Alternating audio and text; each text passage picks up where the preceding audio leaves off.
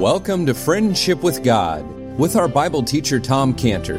Today's message and previous messages can be listened to or downloaded for free at friendshipwithgod.org. Friendshipwithgod.org. You can also obtain free resources from Tom Cantor and view our online bookstore at friendshipwithgod.org or call us at 800 247 3051. 800 247 3051. Tom Cantor also has a daily devotional verse that comes out each day by email and on Facebook. To receive this small daily devotional verse that Tom Cantor puts out, you can sign up at friendshipwithgod.org, friendshipwithgod.org, or find Tom Cantor on Facebook by searching for Tom Cantor and Friendship with God. Now, here is our Bible teacher, Tom Cantor. And that's what happens with lies. That's what happens with lies. People tell lies enough time, they actually do believe the lie. And so they've come to believe that the governor did ask them about their father and brother. He, but Judah probably would have said, you remember when you asked that, don't you? and that's what we see Judah doing here in verse 19. Judah saying to the governor, you remember when you asked me, don't you, that I had a father and a brother? The reality is the governor never asked about the brothers if they had a, one father and so forth. Now, this is not a great start for Judah, but it works for him, so he's, he's, he's running with it. And, and it's interesting that Joseph doesn't interrupt Judah with, I never asked you if you had a father or a brother. But he, he doesn't do that because he just wants to see where's Judah going with all this. So he lets Judah spin on, Judah, spin on. And where Judah is going with this spin is to describe to Joseph their father and their other brothers. And this is very interesting for Joseph. So Joseph is, uh, you know, he's, he's all ears. And he's listening very carefully to how Judah now describes the family. Now, first Judah describes their father. And he says in verse 20, verse 20, we have a father, an old man. So he describes him. Now that description, he's starting right off the bat by showing Jacob here with really a genuine affection Judah is showing here a genuine affection for his father, for Jacob. This is different from the past. It's different in the past. You know, the brothers, they didn't care how much they hurt their father by getting rid of the son that he loved the most. They didn't care how much they hurt their father when they tore and made that coat all bloody, the coat of many colors that their father had meticulously made for Joseph. In the past, Reuben didn't care about his father when he raped one of his father's wives.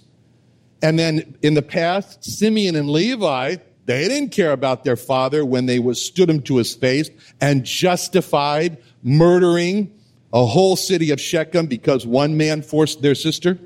But now Joseph is seeing something different. He's seeing Judah now speak for the brothers totally different.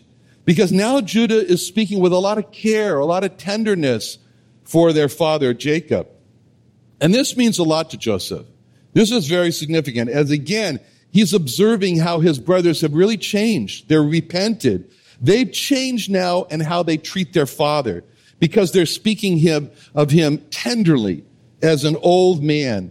And now Judah is going to now go on to speak about this tender love also that he is very sensitive to between their father Jacob and how he had this tender love for the two sons of Rachel. So here, Judah really is making their father Jacob come to life before the governor. And he's so skillful here because Judah, what Judah's doing here is like he's a painter. He's painting this picture very skillfully for the governor to see about their father. And the first picture that Judah paints of Jacob is of a poor old man in verse 20. And then he paints this picture of Benjamin with Jacob. And Judah calls Benjamin, you notice in verse 20, a child of his old age, a little one. So Judah's painting a picture here of Benjamin of just being a little one. I wonder what Benjamin was doing at that time. He probably was shrinking down, trying to look as little as he could. And Judah now be, adopts this new word, which in the English here we see it translated as lad, but in the Hebrew it's the word na'ar, which means uh, just it, that's a word you use for a child from infancy before adolescence. And notice how Judah is continually referring to Benjamin as a lad in verse 22. He said unto my Lord, the lad cannot leave his father. In verse 30, now therefore when I come to thy servant my father, and the lad be not with us, seeing that his life is bound up in the lad's face. Verse 31, it shall come to pass when he seeth that the lad is not with us, he will die. And then in verse 32, for thy servant became surety for the lad unto my father. Verse 33, now therefore I pray thee, let thy servant abide instead of the lad, a bondman. And last in the verse, verse 34, how shall I go to my father and the lad be not with us? So he's really, he's really driving this. He's emphasizing this. He's building this image, here of the little boy, you know, a sweet little innocent child that's naive. He's not acquainted with the hard, cruel world like the other brothers are because unlike the other brothers, this little boy has been sheltered. He's been coddled by his poor old father. I mean, he's very good at this, too, You know, we're almost crying when we read this. You know, I don't recognize anybody. But anyway, Judah is building in the governor's mind this picture of this poor old man with nothing left in life but this child of his old age, which is just a little boy. This is the same picture that Nathan painted for David when he was telling David what he did to Uriah when he took Uriah's wife. And so David says in 2 Samuel 12:3, 2 Samuel 12:3, Nathan says in 2 Samuel 12:3, but the poor man had nothing save one little ewe lamb which he had bought and nourished up, and it grew up together with him and with his children. It did eat of his own meat and drank of his own cup and lay in his bosom and was unto him as a daughter. That's the same thing that Judah is doing here. He's painting this picture of his father for the governor. He's saying their father had 12 sons, but really, there's only one son that he loved more than the others, and that was the one that got killed. And then the next fell to the next one, Benjamin. So it's Benjamin, and the governor is proposing to make him a slave. Very, very, very interesting. But it's very revealing to us as he's saying these things because we're starting to see something else here. We're starting to see why the brothers hated Joseph and why they hated him because they meant nothing to Jacob compared to Joseph, and now it fell to Benjamin. So then we see why Jacob loves Benjamin so much because Judah says about him in verse 20, he alone is, is left of his mother and his father loveth him. So he's telling the governor here, Benjamin's mother is dead, and his father loves Benjamin. Now, when Judah said to the governor in this verse that Benjamin was left alone by his mother when she died, he's really adding a third component to his picture of why Benjamin must be freed to go back to his father. The first component was because Jacob's life is tied up in Benjamin. And it's just going to kill Jacob if Benjamin doesn't go home. So he says in verse 30, his life is bound up in the lad's life. That's the first component. The second component is because of this poor little boy, this poor little Benjamin who is just a coddled little boy that's never done a day's work in his life because he's been sheltered by the old, the old father. But the third component that he's now skillfully implied is the implication here, said left of his mother, of how Benjamin's devoted mother, Rachel, how much she loved Benjamin and how much she loved him when she died. So Judah is painting a picture here of how much Rachel loved Benjamin before she died and how cruel it would be to his deceased mother, Rachel, to take Benjamin as a slave because Rachel loved Benjamin so much and was so devoted to Benjamin. Now that's great, except it isn't true. Again, it's just not true. It's not true about Rachel's view to Benjamin. But so all that Judah is applying here was not reality again. The reality of how Rachel viewed Benjamin was seen in Rachel's last words when she died in Genesis 35, 16. Genesis 35, 16 tells us they journeyed from Bethel. There was but a little way to come to Ephrath, and Rachel travailed, and she had hard labor. And it came to pass when she was in hard labor that the midwife said unto him, Fear not, thou shalt have this son also. And it came to pass, as her soul was in departing, for she died, that she called his name Benoni. But his father called him Benjamin. And Rachel died and was buried in the way. The truth was that Rachel died giving birth to Benjamin. And she named Benjamin Benoni, which means son of my sorrow. Rachel gave Benjamin a name so that for all of Benjamin's life, whenever someone would call his name Benoni, that Benjamin would hear Rachel's last words, you caused me to die. You killed me. That's great. she really knows how to build self-esteem. All right. But that was very cruel of Rachel. That was very harsh of her. So Rachel's cruel hatred from the name Benoni was just too much for Jacob to tolerate. So immediately he wiped that out and he says, no, no, we're not going to name the boy that. We're going to call him Benjamin, which means son of my right hand. And all this is not in the picture that Judah is painting for the governor of the loving, devoted mother of Benjamin. But what Judah doesn't know is that the governor was there when Benjamin was born and got named Benoni at the first. But Joseph's very interested to let Judah spin on, Judah, spin on. Let's see what more comes. Now, what really caught Joseph's attention in the, all this is when Judah got into the subject about Benjamin's mother having two children. That was personal for him. Now, that was very interesting for him because Judah doesn't know it, but the governor is Benjamin's brother. And so he's referring to in verse 20 when he says his brother is dead his brother is dead. That's an eye opener for Joseph. Because to hear Judah tell him that he's dead, we can imagine Joseph saying, Oh, really? I'm dead? No one told me I was dead.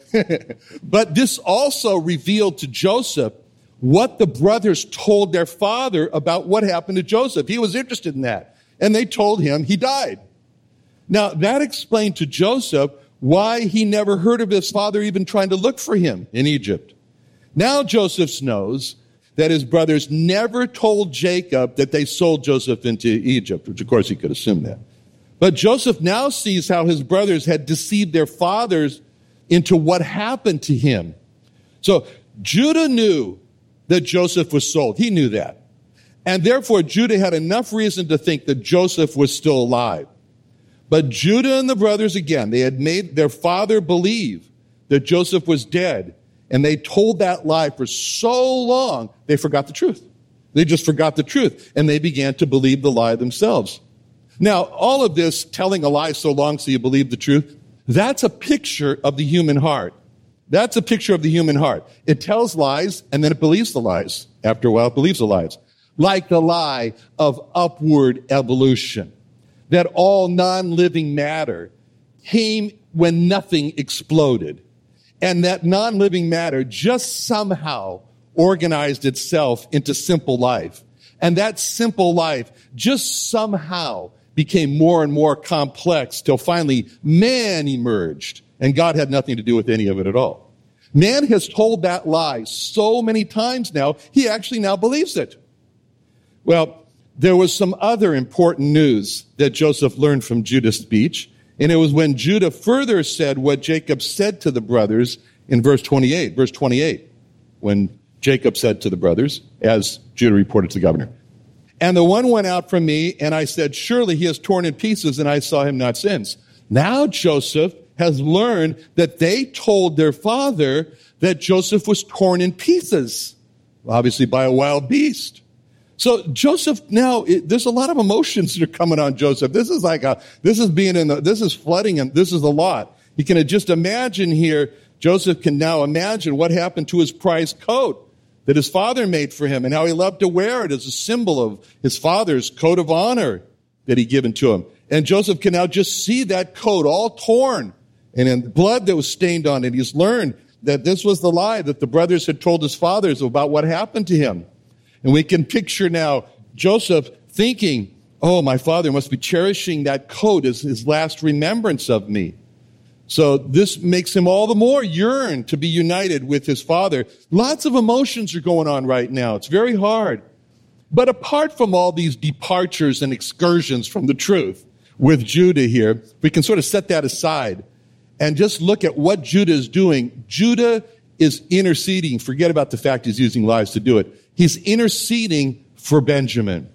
He's told the governor that Benjamin's father is old, Benjamin's mother has died, Benjamin's mother was devoted to him, Benjamin was the only other full brother because the other one died and, and he's being raised without a mother and he's only by his father. He's an old man. He tries to raise him. He's just a tender little boy. See, the, all of this is what Judah's doing here. And with, and this is intercession for Benjamin because he wants to get Benjamin to be released. And we can see he's trying to elicit in the governor compassion and feeling for Benjamin. He's making intercession for Benjamin by trying to elicit compassion. That's a perfect picture for us of what the Lord Jesus Christ does in his intercession. It says that in Isaiah 53 12. It says that in Isaiah 53 12, he made intercession for the transgressors as we said, Hebrews 27, 25. He ever liveth to make intercession for them. See, this picture of Judah making intercession with the governor for Benjamin, Judah represents the Lord Jesus Christ, the governor represents God the Father, and we are Benjamin. That's the picture.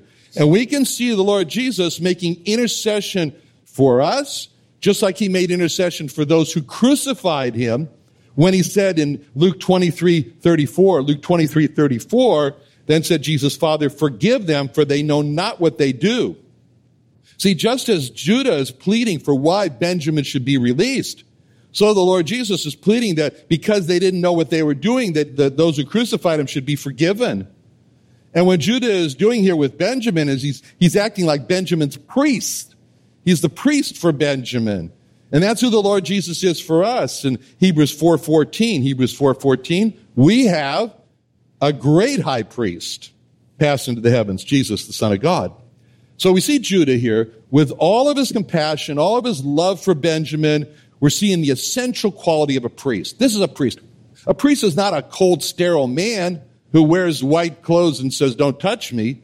But a priest is, as it says in Hebrews 5 2, is a person who can have, Hebrews 5 2, who can have compassion on the ignorant and on them that are out of the way. That's a priest. So now, as Judah is describing this relationship between Benjamin and Jacob, he tells what Jacob said to the brothers in verse 27 You know that my wife bare me two sons. Oh boy. That's a sore point. Now we've brought up another sore wound here, a sore issue here among the brothers about their fathers. You know, when Judah said in verse 27, he called Rachel my wife, that was a reminder of the old problem of the household. Jacob only viewed one woman as his wife, and that was Rachel. Jacob only loved one woman in his life. That was Rachel. Jacob viewed Leah as the wife that was forced on him, imposed on him against his will by his father-in-law, and he resented Leah for being imposed on him. It reminds me of the Hasidic Orthodox Jewish wedding that I went tended to a week ago in Brooklyn at the Lubavitch Center. And it was interesting because for one week before the wedding ceremony, the bride and the groom never saw each other, never spoke to each other. Why? The purpose for that was so that both the bride and the groom should think rationally without the, uh, you know, I'm falling in love, but should think rationally without any emotion to make sure they really wanted to make this decision that they wanted to marry each other, love each other, stay with each other for life. That's very symbolic of how each person should take time to think rationally about whether they want to receive the Lord Jesus Christ as their Savior. Then on the day of the wedding, we watched as the groom saw the bride for the first time after the week. And that was when the bride was totally veiled. And that's the way the bride was during the whole marriage ceremony. She was veiled. Her face was completely covered during the marriage ceremony so that the bride spoke to the groom through the veil. The groom couldn't see the bride. And the purpose for that was again, so the groom would not be distracted by the bride's appearance when the vow was made, but the groom would know that I'm marrying a person, not a model. But so this face covering was very interesting. The face of the bride was covered with the veil, you know, as I said, during the marriage ceremony, but what was interesting was to go back in time to when the bride was veiled before the marriage ceremony. Because it, what happened there was that the father-in-law, and of course the mother-in-law, but the father-in-law came and brought the bride out, and then it was the groom who put the veil on the bride's face. The groom took a good look at the bride and he put the veil on her face. And the reason for that is because of what happened to Jacob when he married Rachel, but instead was tricked into marrying Leah. See, it was Leah's father. It was Leah's father, his father-in-law Laban, who put the veil on Leah's face and then told Jacob, this is Rachel. But she was under the veil. Now, as a statement of how wrong that was, and how that should never happen again. The Orthodox Jewish weddings, the father-in-law brings out the bride to the groom, and then he steps back, and the groom steps forward, and he puts the veil on the bride's face and makes and gets a good look and say, "Yeah, that's the right woman." so, because what Laban did by imposing Leah on Jacob's on Jacob against his will, that brought untold misery to Jacob's house. And that's the reason why Judah said that Jacob called Rachel his wife. And then when Rachel began to have children with Jacob, then Rachel then imposed on Jacob her handmaid for Jacob to have children with. And so those children were imposed on Jacob. Then Leah returned and she imposed on Jacob her handmaid for Jacob to have children with, and those children were imposed on Jacob. So Jacob ends up with one wife he loved, one wife he chose, and three wives he didn't love, and three wives he didn't choose. And he ended up with two sons from the wife he loved and chose, and 10 sons from the wives he didn't love and he didn't choose. And Judah has just raised this issue when Judah reported to Joseph that Jacob uh, referred to Rachel as his wife. And if you thought that you come from a family that's a mess, welcome to this family. This family, I mean, th- think of it. This is God's people. This is God's people. They come from this family. All this hatred, rape, murder, I mean, you name it. It's in this family. This family is a mess. And this is God's family. This is the Jewish people. This is the Jewish people that they're coming from a mess. And what does God do? He takes all the broken pieces and he makes something wonderful, just like the song says, something beautiful, something good. All my confusion he understood. All I had to offer him was brokenness and strife, but he made something beautiful of my life. That's what I meant when I said that what we're seeing here in these chapters in Genesis is a highly personal, a highly private family affair between Joseph and his family. And that's how we need to view this reconciliation between the Jewish people and the Lord Jesus Christ as highly personal and highly private family affair where the Jewish people will become reconciled to the Lord Jesus Christ. It will be when they say, all we had to offer him was brokenness and strife, and he made something beautiful of our lives. So this is the prophecy that we're studying here in the history of the reconciliation of, of Joseph with his family. It's a picture of a coming reconciliation between the Lord Jesus Christ with his family, the Jewish people. And then our next study, we're going to continue in this great history of the conversion of Judah and his brothers and the great reconciliation between Joseph and his family. Let's pray. Father, we thank you for taking all brokenness and strife and making something beautiful out of it as we're seeing here. In Jesus' name, amen.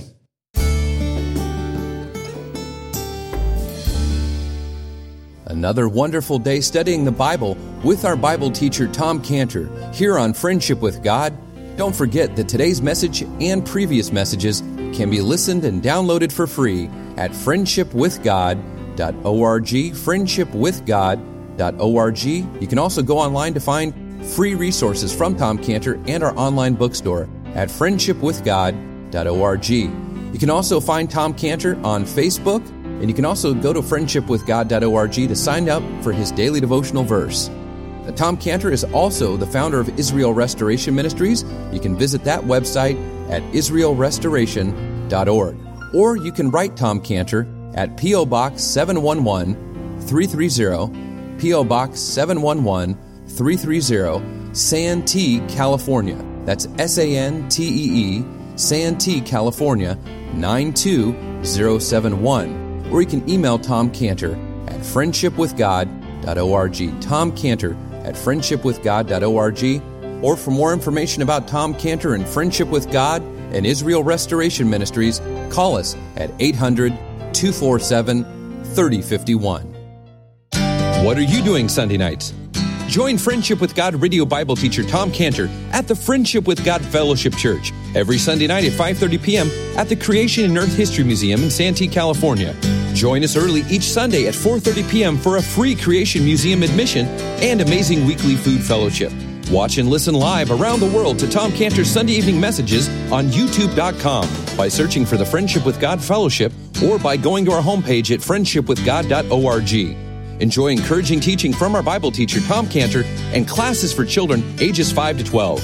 So join the fellowship, the Friendship with God Fellowship, every Sunday evening at 5.30 p.m. at the Creation and Earth History Museum next to Highway 67 in Santee, California, near the Santee Drive-In. For more information, call us at 1-800-247-3051, 1-800-247-3051, or visit friendshipwithgod.org. That's friendshipwithgod.org.